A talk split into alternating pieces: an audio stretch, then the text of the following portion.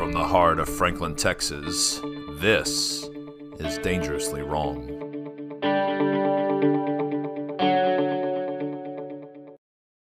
Breaking news today Joe Biden just got off live telecast with new sanctions against Russia. Will it help?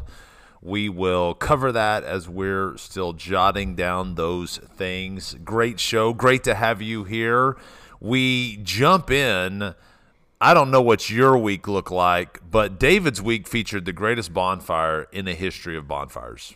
Uh, Dave, you want to talk a little bit about your bonfire extravaganza? no, not really. So Dave had a youth bonfire event, and several weeks ago I said, "Youth bonfire, what could go wrong?"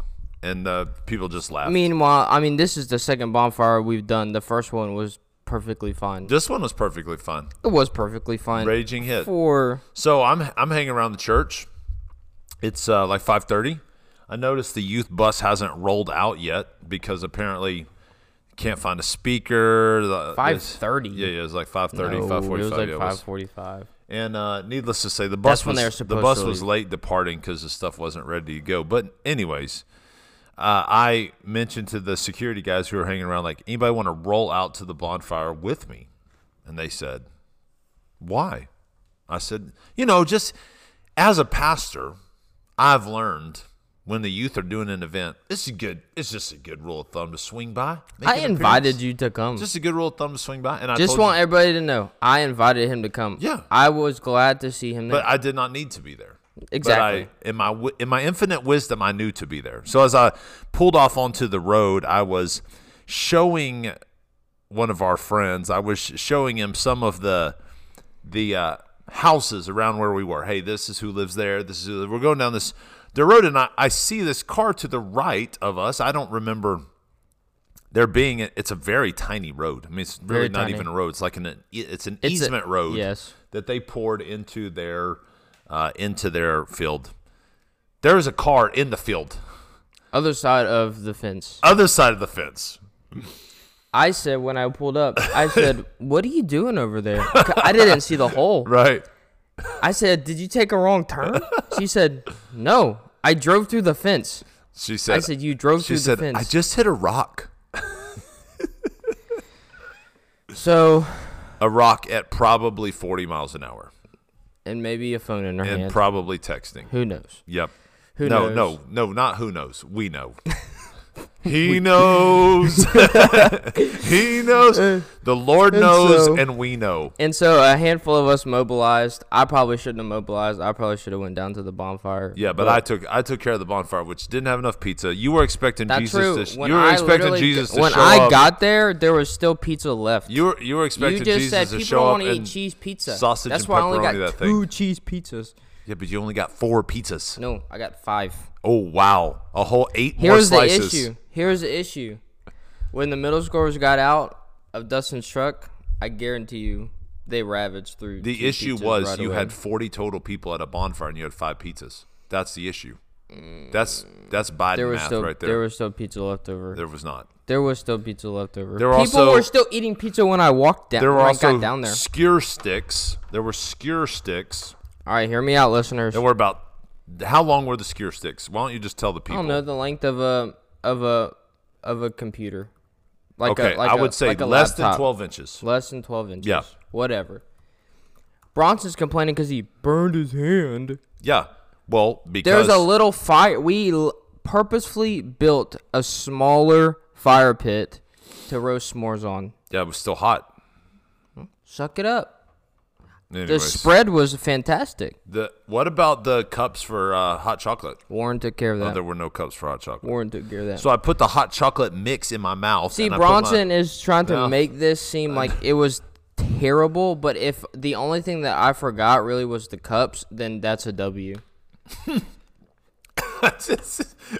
The only, the the whole essence of the bonfire was hot chocolate, s'mores, and pizza. That was the whole. I event. chose hot chocolate last minute. I was like, I'm gonna bring hot chocolate. This would be perfect. It was obvious. Oh, it was about thirty-seven degrees, exactly. and so no one could have hot chocolate. Anyways, the, it was fine. It was a rocking good time. Anytime a car goes through a fence to kick off the bonfire, It's a great time. dude, you know, you know it's gonna be, you know it's going to be good. And you can, and just we just proved like you can have that much fun without alcoholic beverages. there were it was good. Uh, oh, there was no alcohol involved in driving through the fence, nope. or your decision not to bring cups. Seems like it would be better. Seems like I'd be looking to blame it on something. But what really sucked Russia? about the, what really sucked about the whole thing is just the the the the burning of gas getting out there because if you know if you've noticed anything about driving around lately, you've probably been paying five, six, seven bucks a gallon. I spent ninety bucks yesterday filling up my truck. I haven't spent ninety bucks filling up that truck in three years. well, 2008 was the last time gas prices were this high. So well, I went driving in You know who doesn't have to spend 90 bucks filling up their car? You Bronson's Me. got this Pro perfect tip. plan. Pro tip. It's pro tip. He told me to do it. I How don't much think it adds up. You went. You went yesterday. You filled up your truck, yep, right? How much you pay? ninety bucks. Ninety bucks. What did I tell you? If you'd only put two gallons in, only cost you eight bucks. Boom. Problem solved. Problem solved. Then you just fill up eight bucks every two days. Yeah, but then you never have to pay a hundred bucks. It only costs you eight dollars to fill up your truck. I think it adds up. I fi- I filled up my car. Eight dollars, seven ninety nine. Actually, sent you a picture. You trying to be like Doctor I sent you a picture. No, that's the tip. That's what they say. That's you either just fill up two gallons at a time or Did- buy an uh, EV. Did my ex say that? Jen Psaki? Your ex, dude, she's still your girlfriend. No, she's not. I hate Stop her. Stop it. This conversation has gone off the rails, and it's about how things that you're in charge of go. David's job was to drive conversation for the podcast today. Just so you know, we drove it straight to the fence like that girl at the podcast. Yo, Gas prices we are just high. started, man. Gas prices are high. Gas prices are high. Yes. Is is that is that what you're wanting to talk about right now? well, I just think it's funny. I think we we haven't really talked about inflation. What about two? What about should we try two weeks to lower gas prices? Ooh. Two weeks to aren't we flatten the spike? that? Why aren't we pitching that, Joe Biden? Uh, I feel like it's a decent thing to do. It's he did that hard. he he was asked joe what are you doing to combat this and he said there's nothing i can do it's russia's fault Well, I mean, to me, if I follow the logic that's been mapped out before us, we are to stop driving. Where that would be to be kind. If we all put a pause on our driving, is that not the greatest way to love our neighbor? well hey yeah true i was actually thinking that when that girl drove through the fence If she hadn't been driving, two weeks to flatten the spike. i can't I mean, look, here's what we know. We know gas prices are through the roof. We know gas stations are overwhelmed with people trying to get gas. hey where'd you get gas at yesterday Mud Creek? Sefco's cheaper I know, but the quality of gas is better at Mud Creek. That's why it's more expensive. You get see and when i was you get better you gas know mileage. and you know what i was thinking when i was filling up what? I said there's a there's a price for convenience you remember saying that Yes, but Sefco's more convenient. Not really though, because it was jam packed full of people when I was trying to go. Well, And I don't- was I went to Mud Creek that- and there was one vehicle. I don't know what I'm that like, has to do. I'm trying to be very serious here, David. Oh well, this is about gas, and our our the administration doesn't take it very serious. No, so- I don't think you're taking it very serious. Listen, here's what have we not learned anything in the last 2 years? If we care about grandmothers, we should stop driving. Because how selfish is it of us that we take our car and we fill up gas while grandma then has to wait in the back of the line? You don't care about grandmothers. Well, Grandma could have easily And gotten to if Mud we Creek all yesterday. quit driving, that would drive demand down, which would drive price down. And grandmothers who are on fixed incomes, they would be able. I feel like you're selfish for driving. You should have walked over here today. Mm. Do it for grandmother. I'm gonna buy a bike Do it for your grandmother. just to do it for Grandma. I'm gonna buy a two seater bike, and I'll come pick you up for work every day. I just think since we don't have masks to wear anymore, the Babylon Bee wondered how how can we show our righteousness for our love of neighbor without masks? How? Quit driving. Perfect. I love it. I'm gonna walk home. Can I leave my? Do you want to have a? Can I just say a legitimate issue with the gas prices? Because I, I have thought a lot about this Wait, that wasn't legitimate. in this. Well, I mean, it's perfect the solution, but you're not taking it very serious, so I'll just move on. I just, I just, it's hard to. I loved my grandparents. You clearly don't love yours. So If you're a grandma out there, just know, contrary to popular belief, I just am on the Bronson record now. loves old people. Bronson loves old people. And Loves I them. just made a very articulate argument for protecting old people. Yes, he did. Very Okay. much so. Stop driving, play hymns. There you go. Mm. Hey, we're doing that hymn sing, Done. baby. Done. Done. This is And not a- ice cream. Can't have one show- without the other. It's not a show for that. But I have thought about this a lot recently because there are just a few fallacies. It's not it's not worth covering this extensively, but because the Biden administration is not going to change. But there's a there's a few fallacies with the energy model. Okay, number one, the oil's going to be drilled somewhere. Yep. Okay, so if you're out there and you're you hear the statements about the the green energy push or or whatever, here's what you're missing. Okay, China is the number one contributor of of pollutants in the world. So they're saying it's a global it's a global crisis, right? The global environmental movement. Okay, well, China is the greatest offender of it all, and we're not doing anything to stop them. Number one. Number two, the oil's going to be drilled somewhere. Yeah. So right now, it's being drilled in Saudi Arabia, Venezuela, Russia, Canada, because we're refusing now. All of a sudden, flip the switch and we refusing to tap American energy. This is what's so asinine about it all. The the oil's still going to be drilled. Yeah. No one does it cleaner than America. Mm. It's still going to be drilled. Now, check this out. It's drilled in Russia. It's drilled in Saudi Arabia. It's drilled in Venezuela. Then it's put on a ship and it's shipped across the ocean. Then it's put on a rail car and into a truck. Tell me which is greener drilling it here and pipelining it to ports across the United States, or drilling it overseas and then putting it on tankers, trains, and semis, which, oh, by the way, is the exact same way it's transported from Canada. Mm. Tell me honestly, which is greener? You see, it's, it's just a fallacy of an argument. Mm. Furthermore, the process of fracking today is so incredibly green. Natural gas today, so incredibly green. And the way the United States does it is greener now than any other place who does it. So if you truly say, hey, our argument is in essence of green energy and green products, then why wouldn't you want to say, hey, the United States is going to flood the market with it, so everyone has to buy our oil, and it's no longer incentivizes these other countries to drill, which therefore would mean the U.S. would get to control the global production and the environmental impact. Which, if you truly care, we were doing for four years? yeah, well, not for the entirety of four years, but we had per- moved ourselves to a next e- Yeah. net exporter. But this that's what you truly would do. The Keystone pipeline would be incredibly more green for the environment than loading up the oil in Canada and putting it on rail cars and semis and driving it down to Houston. Mm. I think you're missing the point, Bronson. The point is that we look so good that we're not pumping our own oil, that we're trying to be green. Bronson, did you know?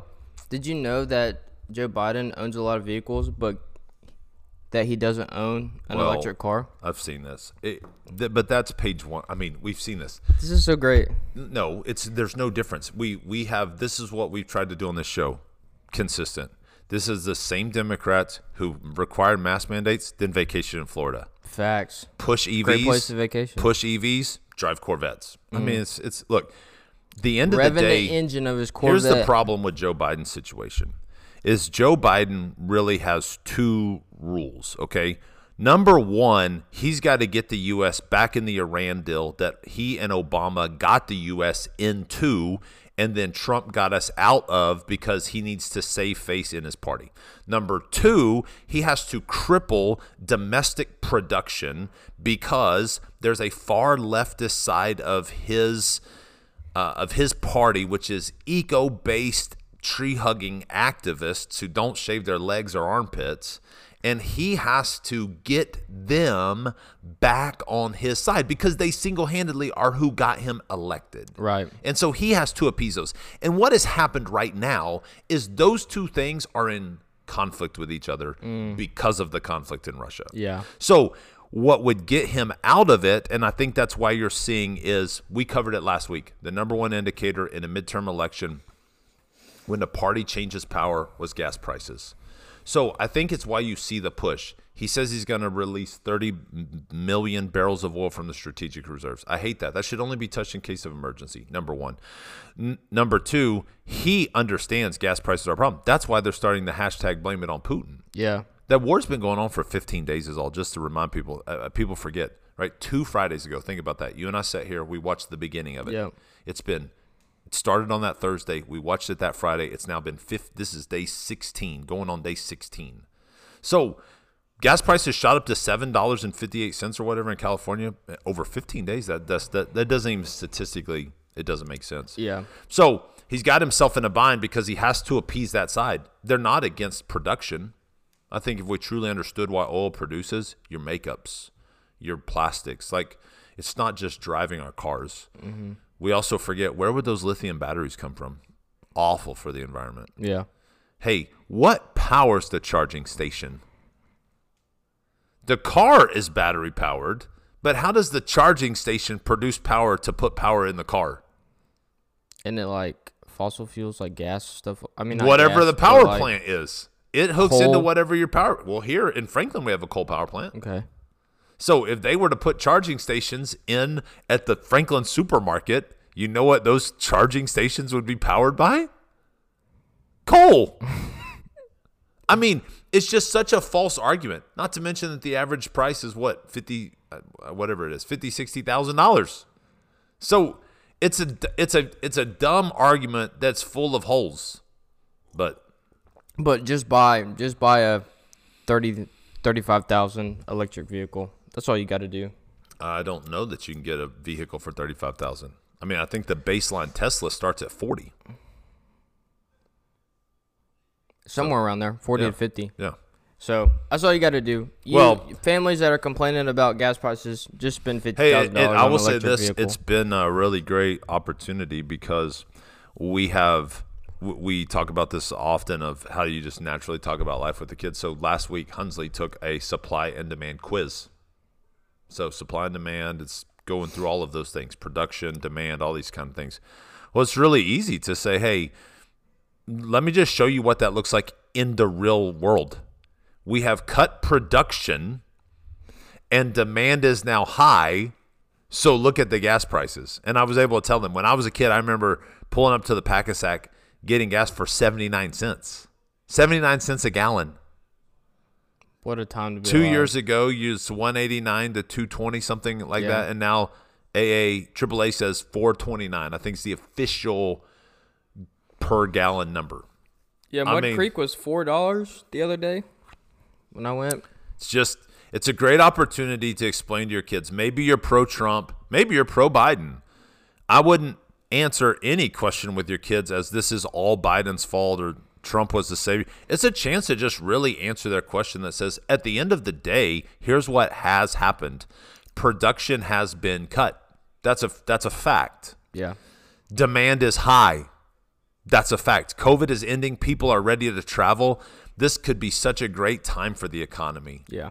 And instead, we've cut production, demand has been increased, and as a result, price goes through the roof. Mm. But not only that, how does that stuff get here? Well, it comes on a semi, it comes on a rail car. UPS has to ship it or FedEx or whatever. So then, if it costs them more to ship it, then it's got to cost the the person selling it to you. They've got to increase the cost. So now what do you have? That's where the inflation number comes from hmm. which now sits at 8% what does that mean? That means you find a quarter on the ground it's basically it's basically a nickel. You find a $10 hmm. bill on the ground it's like a buck 50 right? I mean so you you you're you're you're just pa- the the cost has to continue to get passed on and it lands on you and me. It lands on every listener here that the Franklin supermarket goes to buy milk. It now costs more to make a milk container. It now costs the milk company more to ship it cuz gas prices go up so milk goes from 297 a gallon to 337 a gallon. Now the supermarket still needs to make the same margin so they have to change it from 327 to 427 now you have to buy that and at the end of the day you got a 2.7% cost of living increase but it's 8% more to live. So what happened? You lost 5% Yeah. your your your dollar, your paycheck, all mm-hmm. everything that you have is now worth less money. So the money you have in your bank account just lost ground, even though you did nothing. Right. And that's that's where we're at right now. Yeah, we definitely feel that in the Oglesby household. Uh, why don't you update us on some of the stuff that's going on in Ukraine? What's been happening in the past couple days Well, that you've seen? so to me, there's two you? different uh, there's two different angles in the Ukraine situation. Number one, I was listening to a guy Jack Kelly who is a no Jack Carr, Navy SEAL sniper. He's kind of well known. I think he wrote a, uh, a New York Times bestseller book. I was listening to him echo exactly what you and me said two weeks ago of saying, hey, look, all these people who mocked Russia's advance, they were wrong. They've had a ton of success. They've been plenty successful. And you look at where they are right now, if again, if you think about your map, Ukraine has the Black Sea to the south and it has Russia to the north. Poland is to the west and Russian forces have come from the Black Sea in the south, they've come from the north, and they've come from the east. And what's about to happen is troops in both the north and the south are coming very close to converging. And you've got this now over 2 million people who've fled west, mostly to Poland. Poland has now said, hey, this refugee situation is about to collapse. We, we, we cannot continue to sustain it. I- I wish we had the clip because it's not funny, but it's just they sent Kamala to Poland. She laughed off the situation. You know, to me, there's a whole bunch of angles. There's there's what's practically happening. There's what's being reported, and there's what I fear. Um, let's just start there. One, you're seeing the result of war not being blind in this social media age. And I think that's because you're seeing things. everything that's happening. Correct. Which has introduced a major emotional component, right? I mean, That's right. it's hard. I will admit. You see these mass graves. I mean, they're just putting people in body bags and throwing them in trenches. I mean, I've watched videos of of Russia bombing like children's hospitals, hospital. like like, and all you hear in the background is screaming kids. You hear people yelling. Kids are stuck under the rubble. Like, it's a horrific scene. and that well and that's that's the that's the situation that is that's the situation that is unfolding practically on the ground russia's advances have been incredibly successful I think they're doing exactly what they planned. maybe not exactly what they planned but yes Maybe it's going a little bit slower yeah, I mean than the thought. You, you can't deny that the Ukrainian resistance has been strong. Although think about this: Have you heard of one Ukrainian mission? No, It's they're they're playing defense. Yeah, they're right. playing They're firing, retreating, firing and retreating, and they're retreating to symbolic places. They're trying to hold Kiev. They're trying to hold Lviv. They're trying to hold Odessa.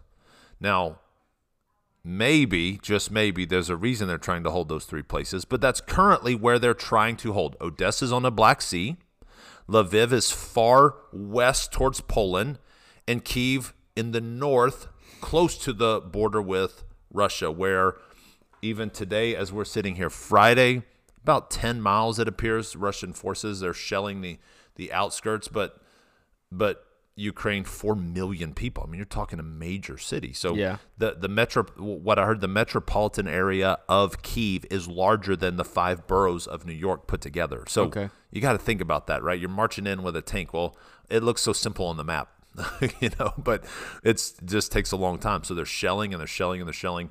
They're having success. You can't deny that. Now, Absolutely. what I would add and I, I'm not a war expert. I'm just I'm just giving information that I've heard, but there are things I know. Is and that is that Russia cannot occupy Ukraine. Right? They they don't have they don't have the ability to keep a military power there like we did in Afghanistan or Iraq for 20 years Yeah. and say anytime something kind of blows up we come in and suppress it. That's that's just not how Russia operates. That's not how the the whole Russian system is built on putting a government in place that is favorable to you, using the KGB, using secret police to find dissidents, to hear underground information, and then to go squash those people or kill them or poison them or put them in prison, whatever. That's really how Russia operates. So you look at the United States, the most technologically advanced army in the history of the world. Would you say Iraq and Afghanistan were a success? It's hard to say. No, it's a would- total failure. 20 years, total failure. Loss of life through the roof. We then bail out. We lose resources behind. We couldn't successfully occupy Iraq and Afghanistan. And we're the greatest military force in the history of the world. So I that that's the part that I don't know, and I don't know that anyone knows. What is the what is the exit ramp? Did we talk about that last week or the Uh, week before? like what's, what's the end game? Yeah, like how's a way that this could come to an end where Putin could say, "Look, I was victorious," and the world could say, "Hey, look, Completely crushed. we were victorious, and we both feel like we won." You know, because Putin's not going to go down in defeat. right. It, that will involve nuclear weapons before. So that's where we're at today. Which side note I think is unique. For four years, the media reported daily that the world was going to end because President Trump was a loose cannon and we were on the verge of World War III. The reality is today, man, you know, several of the people in the office this week, hey, why are you watching this? Leah last night asking me, like, hey, why do you stay up on this? Well, we're literally more on the verge of World War III today than my generation has ever known, and the media is dead silent on it. Yeah. So that moves us from what's practically happening to these other things where I'm just trying to do all the reading and all the research I can to say what else is here. Yeah. There's a couple things that that are what else are here. One of those things I wonder, where's China and Iran? What are they doing behind the scenes? They're they're obviously the G7 so those are the the greatest seven economies that they make up half the world's economy. They announced today, that's what we teased at the beginning, new sanctions. Those sanctions are no oil from Russia, no diamond imports, no vodka imports, no high-end product imports. The United States is going to remove favored nation status from Russia. That means favored nation status means two nations agree to trade on the best possible terms. Lowest tariffs, lowest barriers. They're going to remove that. That was something Trump did to China and increase military weapons. So what does that mean? You know, I I don't really know. That's what's happening right now. But what the world forgets in our woke ideology bubble is that that's only half the puzzle. So you've got a whole bunch of other powerful countries and powerful economies and powerful militaries. Her kind of using this as a like a smoke screen Maybe to get some things done behind the scenes while eyes are off them. or like okay so russia can't sell their goods to the us market anymore mm, well there's billions and billions and billions of chinese i think they'll find a place to sell it Yeah. you you got to think nato is just a, nato's a small part of the world. Yeah. you know like russia will find outlets to sell their goods. Like like this is just so crazy. These are the things that concern me from the standpoint of like hey we pressure at what point so so so why is the us not allowing the nato forces particularly poland to send the mig-29 planes to ukraine I mean, the general answer is, well, that would look like a provocational war, and we don't want to draw Russia into this war. We don't want to be drawn into war with Russia. So Yeah. Poland has these MiG 29s. Ukraine wants them. Apparently, the Ukrainian pilots are trained in flying them. So Poland says, hey, you can come get them. Send these pilots over to Poland. You'll take off here. You'll fly them into Ukraine and you can use them. Then the United States will replace. The United States will send some F 15s and some similar planes to Poland to replace their supply. Then it was like, no, that's too controversial. So Poland's going to fly the planes from Poland to Ramstein, which is a NATO airbase, and then the Ukrainian pilots can get it. Well, no, that would be seen as drawing NATO countries into a war with Russia. Okay, well, then at what point are all these other sanctions do we fear could could be where Putin says enough? Right? Like tell me, how do you draw the line between what is a sanction and what's a provocation for war? Yeah. I I think when I when I think of that and I think of just I can I think we can agree that like Putin is trying to get others involved so that he has an excuse um to uh to provoke war with other countries. Well, that's actually part of Russia's military doctrine.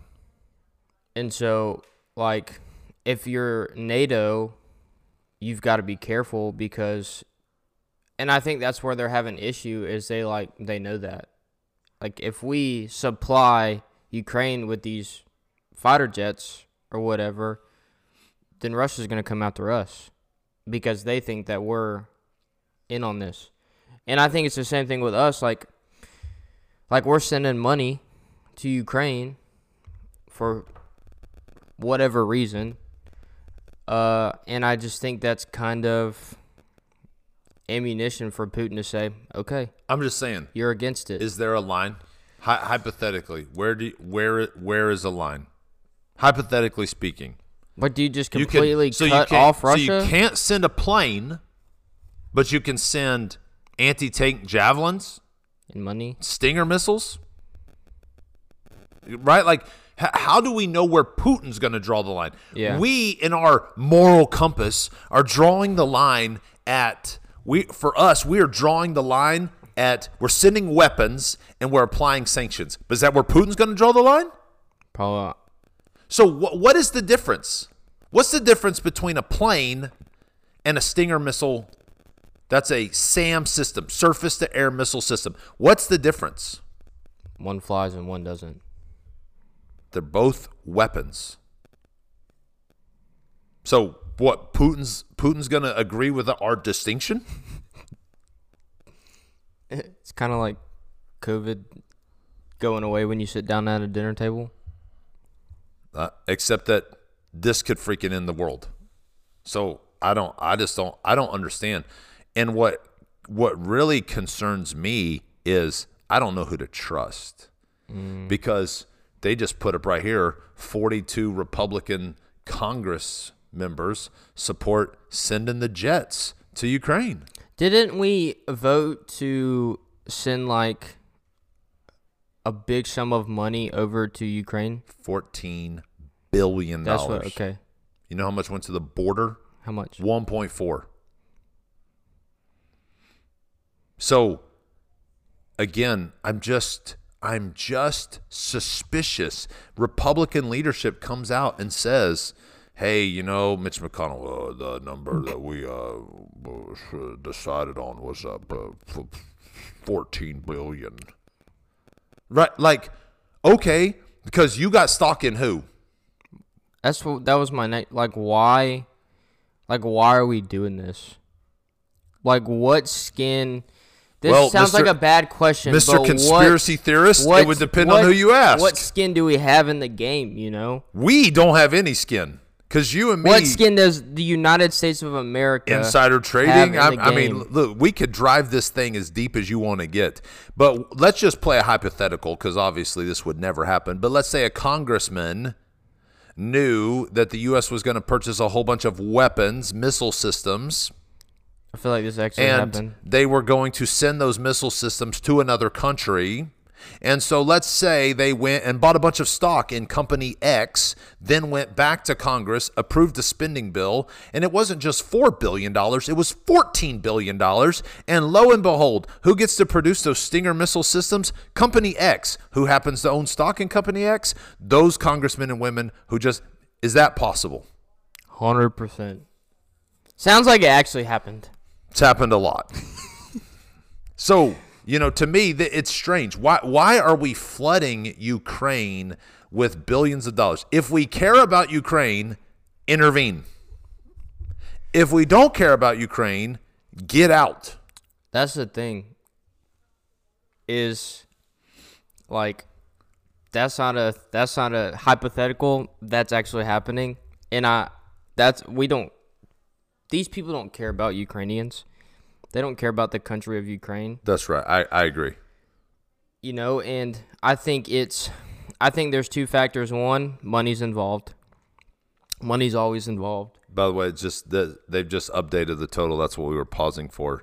Now, 2.5 million people have left Ukraine. And they're flooding into NATO refugees. country. Well, most are going to Poland. Okay. you know but what they're trying to do just because poland's the easiest place. What they're trying to do is they're trying to then get them from poland to other places. I saw israel has agreed to take on whatever i don't know quarter of a million or something. Hmm. Imagine imagine flooding texas with 2 million people tomorrow. Be insane. yeah i mean so imagine what it would do to the school system housing system right? Like now two and a half million people and they're bringing nothing with them. Yeah. Right? i mean they've they walked across the border They just put them in like refugee camps. That's what they're doing. And then, I mean, they're trying to do things. This is, uh, I mean, I have seen this. This is a, this is just a patchworked plan. So here, right here in Poland, they're coming across the border. They're trying to process them. They're then getting them on buses, and they've, you know, these most of these people are getting on buses. They have no idea where they're going. They're just trying to get them to some place somewhere. Yeah. So, you know, I think you look at that and you're broken by that. But there's a there's an episode of Friends, and you're too young to have watched Friends, but er- people out there, there's an episode of Friends where Phoebe and Joey get in an argument about selfish good deeds. And Joey says, "There's no such thing as a selfless good deed." That every good deed you do has some selfishness attached to it, right? So Phoebe had her bro- her brother's babies as a surrogate. He's like, "How about you having those babies for your brother?" She's like, "What? I went through pain." He's like, "Yeah, but didn't you feel good that you were able to bless them with babies?" Oh yeah, I did feel good. See, selfish good deed. So like she she spends all this time trying to find out what's a selfless good deed. You know, hmm.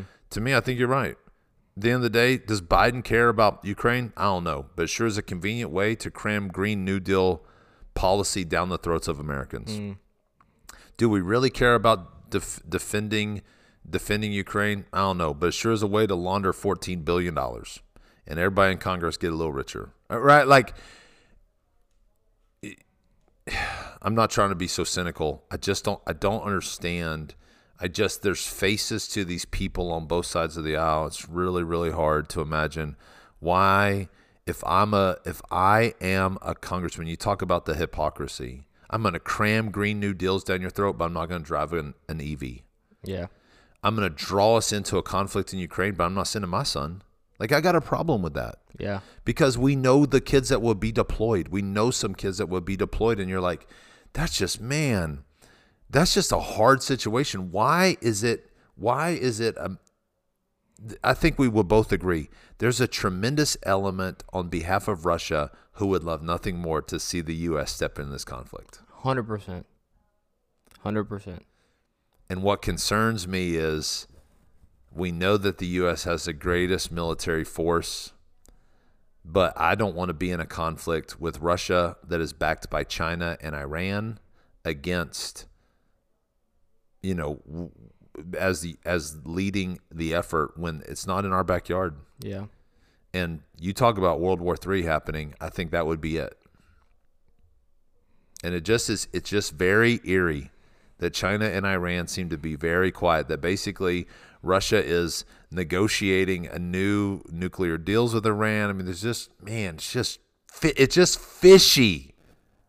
I don't like it, mm. and I don't know. I don't know where we go from here because mm. now, what if these biolabs do exist in Ukraine? Oh, here we go. I mean, the the biolabs do exist. They do exist. Uh, and if you search it up, like I did last night and again this morning, uh, what you will see is that the U.S. has denied any association with these biolabs. Uh, hold, pause.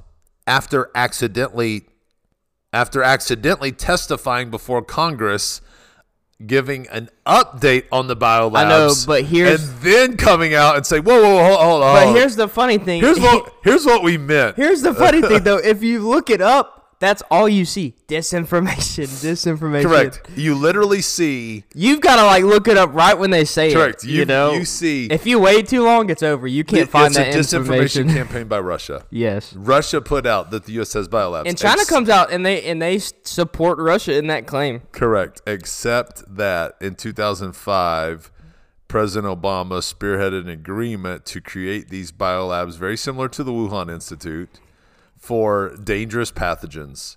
And lo and behold, where is the one that is responsible for the most dangerous biological pathogens? Oh, it's in the port city of Odessa.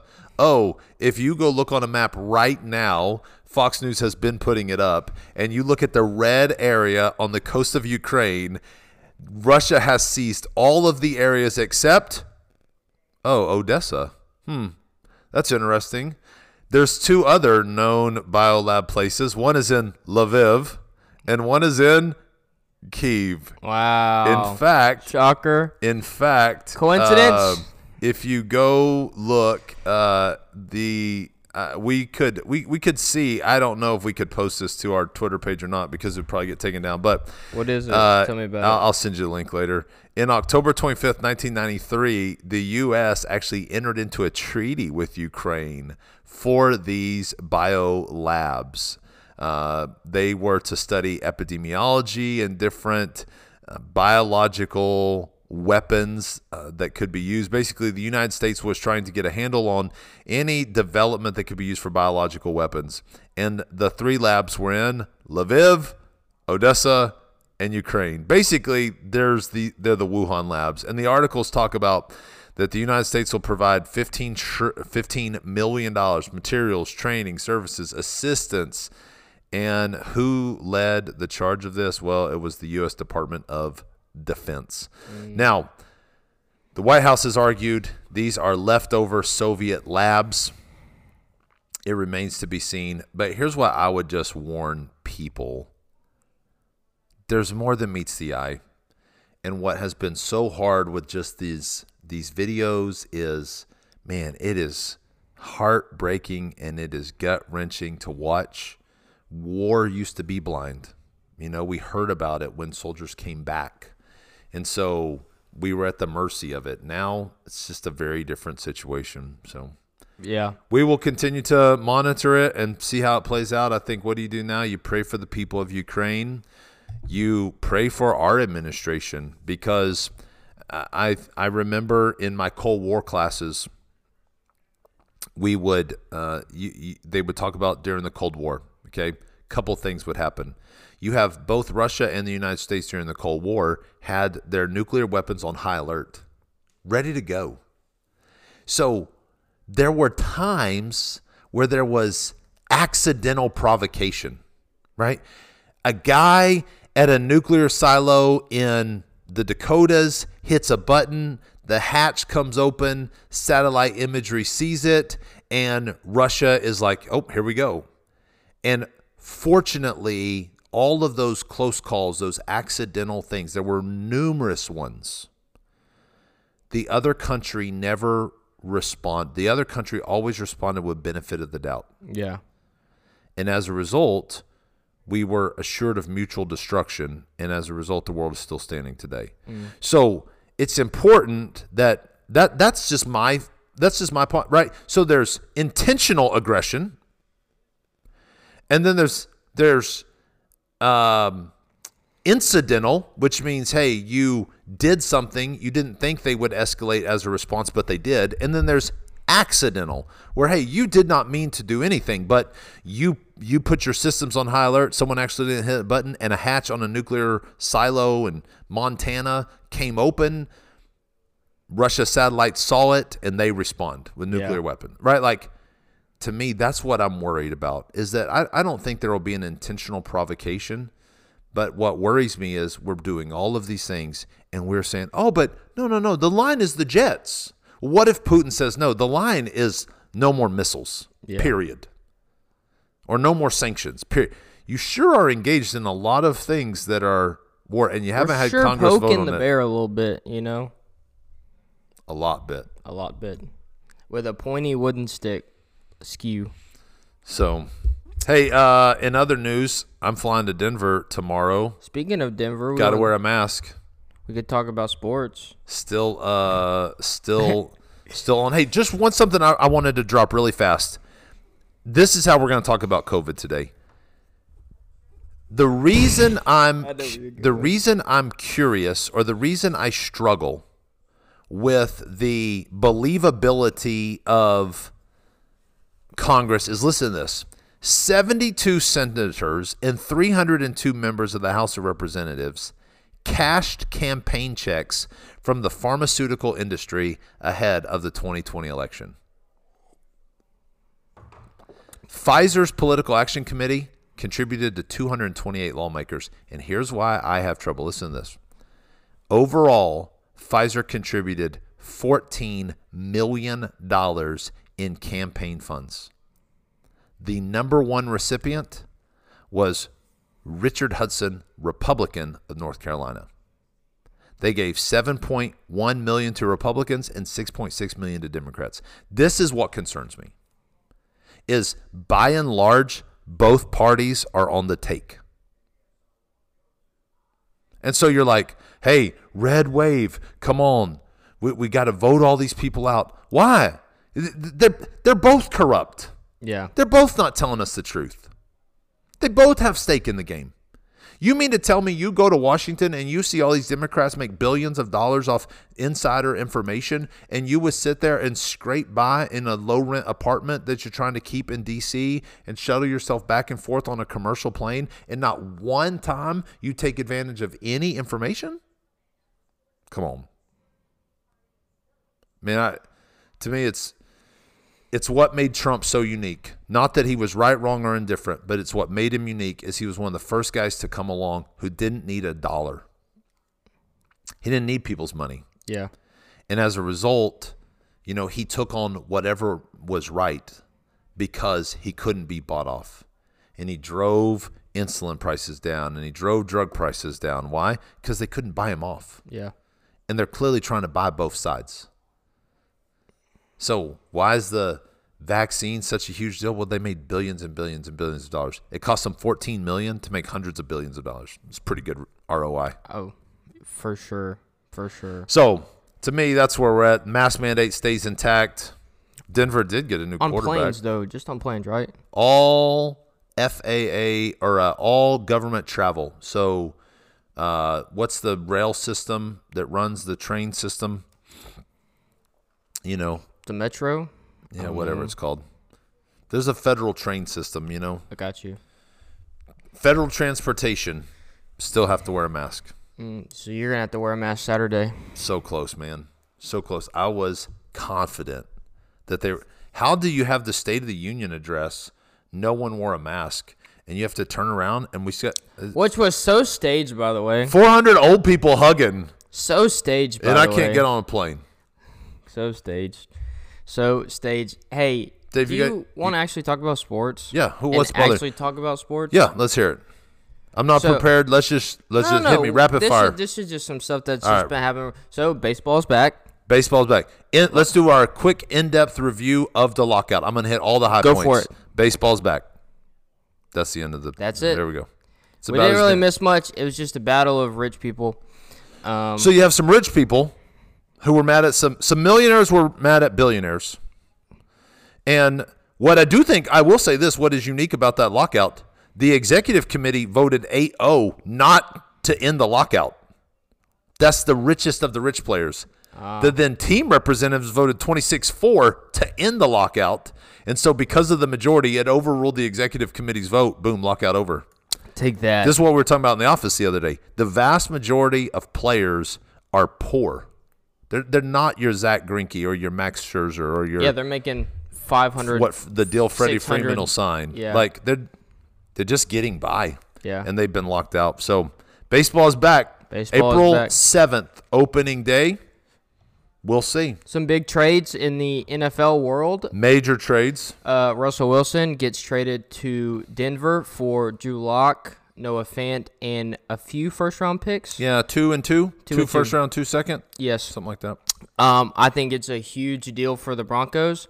Uh, and here's why. So they trade Von Miller during the season. I think they get a. I think they get a first round pick and maybe a few uh, like mid round picks. Von Miller's a free agent. Odds are he goes back to Denver. Now you have Russell Wilson, a competent quarterback with a lot of weapons on the offensive side, minus a Noah Fant. But you got a good collection of draft picks in which you can go in and you can build. I wouldn't say build around uh, Russell Wilson because he's he's getting older. I mean, I think he's got three or four years left. Um, but Denver's going to be sneaky good next year and in the years to come. And I think I think Russell Wilson makes him not instant favors uh, for Super Bowl, but I think I think they're going to compete for some conference championships. Well, one, what makes it hard is Denver doesn't suck. Yeah, that's the they- thing. they They, have were a- quarterback. They have a Super Bowl. They have a Super Bowl already. They had Right. 200 Elway, 100 Manning. Okay, they got three Super Bowls as a franchise. Maybe there's another one I'm thinking of, but I think Elway won the first two. They won them back to back, the the late 90s. On the other hand, though, uh, conference championships. I, so long as Pat Mahomes is in the AFC West, I don't see the Denver we Broncos the winning day. the division. Yep. So, you know, it's hard. J- Pat Mahomes is a generational quarterback, and you're going to have those. Here's what I think is unique, and it could be the situation with Josh Allen. Is Peyton Manning a Hall of Fame quarterback? Yes. Is he one of the greatest quarterbacks to ever play the game? Top three. Yes, but he played in an era alongside Tom Brady. And you think about those deals, and 90% of the time, Brady won those conference championships and went on to win the Super Bowl. Yeah. That doesn't doesn't diminish what Peyton Manning did. He literally was up against the Tiger Woods or the Michael Jordan of his era. Yeah. So Pat Mahomes is definitely going to be in that conversation. And so whether it's Josh Allen or whether it's Russell Wilson, it's just going to be part of it. And yeah, they they may get some licks here and there. Uh, You're ultimately not going to, I don't think, dethrone the Chiefs so long as they can keep that thing together. Yeah. But it is a huge upgrade, and it's a great situation for Russell Wilson because the Great Northwest, you know, under the Legion of Boom, Pete Carroll, there was a lot of attention up there. Then BLM riots, that whole thing, Antifa, it all Yeah. falls apart, and that's the last place on planet Earth I'd want to be living right now. Right, So- absolutely. uh, another trade that I I saw a few more trades. Khalil Mack gets traded to the Chargers. Chargers, yeah. Um, Carson Wentz gets traded to the Commanders, which I don't exactly know what the Commanders are doing. Maybe they're just buying a few more years. Uh, um, I don't hear me. I don't think Carson Wentz is a bad quarterback. I really don't. No, well- I think he is very. I think he's a very viable. It's hard to say. I mean, Carson Wentz was good. Yeah, was now he he Hold on. great. They went. They won the good. Super Bowl, or they went to the Super Bowl. He, remember, he played ten games that year. He was having an Oh, MVP and then Nick season. Foles He won the Super Bowl. That's right. and Nick Foles, Yeah. finished the season. And they they beat him. They And beat they the won. Patriots. Yep. Yeah, Philly special. Philly special. I mean, but the coach that year also no, the offensive and coordinator. then and then It's and all- then it all kinda fell apart. Jacksonville throws seventy million dollars at Nick Foles. He plays one game. exactly, and- it all kind of falls apart. So, you know, it's hard to say. I mean, I, I I'm with you. Can can Carson Wentz find the magic? It's it's unique. Being quarterback in the NFL, I don't think anybody understands how hard it is. yeah. It is so incredibly hard. And so if you can find think about the NFC East. Jalen Hurts, Daniel Jones, Carson Wentz, Dak Prescott. It's not uh, it's not crazy. Yeah. You know, it's not like the AFC West. So it's not it's not out of the blue and hopefully that gives you someone to stop some bleeding while you begin the process of trying to Not necessarily rebuilding, but uh, some other big moves or some releases. So the Commanders released Landon Collins. The Seattle Seahawks released Bobby Wagner.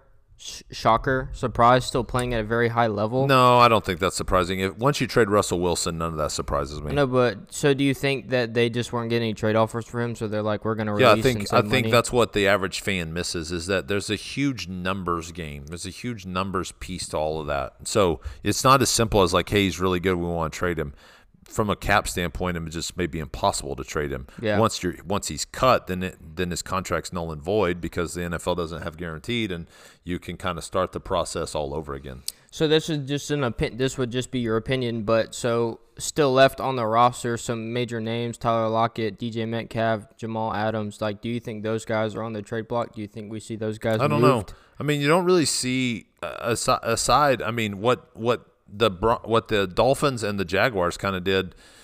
You have you don't really see teams just like you do in baseball, like give it all away and completely start over because the NFL rostering, draft system, scheduling, it's meant to help teams get better without having to tank fully, right? Like so next year your your system most people don't understand this, but your your your schedule, if you're a division winner, you'll play all the other division winners. If you're last place you play like so the the NFL unbalances his schedule for a reason. So it's kind of deceptive and most people don't see that behind the scenes, but as a result, you can you can rebound pretty quickly. So Yeah. I, I don't I don't think like a DK Metcalf. Why would you get rid of him? I mean, he's in a he's he's he's on the front end. You could still build around those guys without okay. having to get rid of them. Okay. Yeah. So So, lot- did you watch? Uh, did you watch any of the combine? A little bit here and there. Anybody stick out to you? Uh, no. I mean, I, I think what's going to be interesting is the quarterback situation. You got Malik Do you think Willis. this is at- a down year draft it's wise? hard. It's hard to say because I think recently quarterbacks have just been so unpredictable. Mm. I mean, you look at Dill's uh, draft classes, and I, I believe we pulled this last year, right? Of how many number ones. Just look at this group that just went. Trey Lance, all these like, it's feast or famine, man. And, And guys, I think if I remember, we can go back to the podcast from last year's draft special. But I, I had Mac Jones as my top quarterback, yeah, and you know, well, maybe I had Trevor Lawrence and then Mac Jones. Uh, Trevor Lawrence looked awful. he did But the awful, team looks awful. The team was awful. Yeah. Mac Jones looked inconsistent, but the team was good. yeah. Tua, who's not in that draft class, but was get, coming to his first year, inconsistent. You know, I mean, there's really just no one. There's no one. Trey Lance never even got to play. Um, I feel like you haven't seen a rookie quarterback come in and play very well since we've seen Andrew Luck, maybe Matt Stafford. Andrew Luck is different. I mean, that dude was a freak, Uh, right? Dak Prescott it's had just, a pretty good it's rookie just not. season. It's just not easy. I mean, think. Remember Josh Rosen? He was he was the hype dog, woo, get him, and he was mad when he got drafted. What, like ten overall, Right. nine overall, So and now he's. I don't even think he's in the league anymore. it's going to be hard because you got Willis, you've got I think he is the. I think he's the best quarterback in the You've draft. got Matt Corral. I mean, you know, the, and the issue is you've got quarterback needy teams. Do you see? We'll we'll have a draft special, so don't worry. But do you see uh, Detroit taking a quarterback at two? I don't Or know. do you think it's they hard to say. with, I mean, with the old, with the old homeboy, Jeff Goff, whatever his uh, name is? it's hard. It's hard to say because um, I think this is the most unpredictable draft class we've had in the past three to five years. well, I, I just think that's what we're going to say every year now because it's just Well, last year's pretty predictable. Like you could tell who was going to go first. yeah. I'll, no, remember we, when we Oh, you're right. the the last year the was a little no, quarterback that was went, number the three. quarterbacks went crazy. No, no, no. But like those first three picks are always Mac Jones fell to 15. I know, because the stupid. I'm telling you, the San Francisco 49ers would have been better off drafting Mac out of the blue they dra- i mean look it's just you just never know it's that group think situation people fall in love with the guy it's really it happens so Yep. we we will uh we'll circle back to that we'll see spring training begins immediately basketball Today. march madness this is where this is what we're gonna miss we're gonna have to figure this out because selection sunday is this weekend man bracket games will start tuesday playing games march madness starts thursday Wow. so we may have to figure out how to get an early broadcast there once the brackets are picked Sunday. Well, yeah, to- because you're gonna be in Denver all week. yeah, through, I'm gonna be in in Florida all week. yeah, we'll have to p- test out some some remote technology. We'll have to figure it out. yeah, To so figure it out. Well, uh, we'll get you those brackets. They were so awful last time. We'll have to get Brayson back. She was the only so one. awful. She was the only one who did anything right. Although I did, I did get three out of the four. Here Final we go. Four, Here we go. but I botched it. Your bracket when it got to there. Your bracket sucked. Yeah. They all suck. They all suck. All brackets. Don't nobody hit up. Has the, anybody ever gotten a? Have I you think- known I anybody that's gotten done. a perfect no, I bracket? have never known anyone, but I think it well, has have happened. you seen anybody in recent years? I don't know. I don't think recent years. So unpredictable. Well- Great. March Madness is awesome. March Madness is the best. So that's what we'll be tuning in to do, and that's that's why the best part is we're we're back in time to. That's the, the Thursday, Friday, Saturday, Sunday. That's what you don't want to miss, right? The 16 ones, the 15, like that's all those games are overlapping. You're just cutting to the buzzer beaters. it's the best, right? Thursday, Friday, Saturday, Sunday. The first, right off the bat, it's the best. It's the absolute best. It's gonna be a painful March Madness for me because Alabama's going to be knocked out. yeah, And well, they're like gonna be- what is so dumb about this Alabama team is they could go on a run and make Elite Eight, or they could just whiff in the first round. What's so like dumb you is- never know. Is that you care about Alabama basketball to begin with? Well, yeah, shouldn't you care about the university that you cheer for? You're just all Uh, do- over the place, so you don't even have a say. I cheer for America. I've told you this. Okay, it's been a great pod. It's been a great You're pod. Hey, you know, I was thinking you brought those. Uh, you brought those uh, Kit Kats to the s'mores deal. Hey, what was the best? Kit Kat, oh, Reese's. Reese's, Reese's. But mm. what I was thinking about it while I was eating the Kit Kat there at the s'more table because I couldn't make my marshmallow because my knuckles were on fire. Isn't that a weird name for a candy bar? Kit Kat. Yeah. And then I, I- started thinking about candy bars, and I thought How do they candy bars name? have just weird names in general. Snickers. Hershey's. Hershey's. Well, that's a name. That's a last name. yeah, but still Reese's. Reese's. You know, it's just. Can you think of Uh, a? Twix? What about Whompers? Whompers. Uh, what's that cow one? You know what I'm talking about? It's like Chick Fil A? the moo, but it's like the the cow straw or whatever. You know what I'm talking about? No. They're disgusting anyway, so it doesn't really matter. Still a weird name. Is there a weird? Is there the weirdest candy bar? name? Skittles. Yeah. Oh. M&M. I wouldn't say M&M's a How weird about name. Milky Way?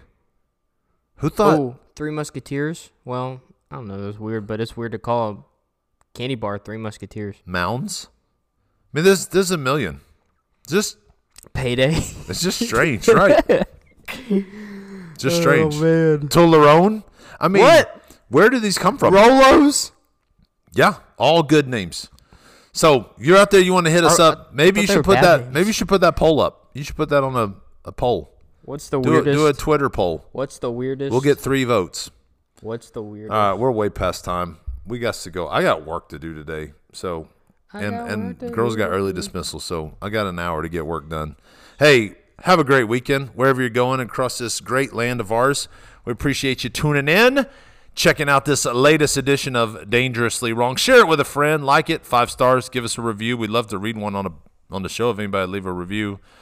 Give us uh give us a review at the DW underscore podcast. Maybe just maybe today we've been dangerously wrong, but there is a chance we've been dangerously right. We would love for you to dig in, make a decision. Have a wonderful week. We'll catch you next week. Bye.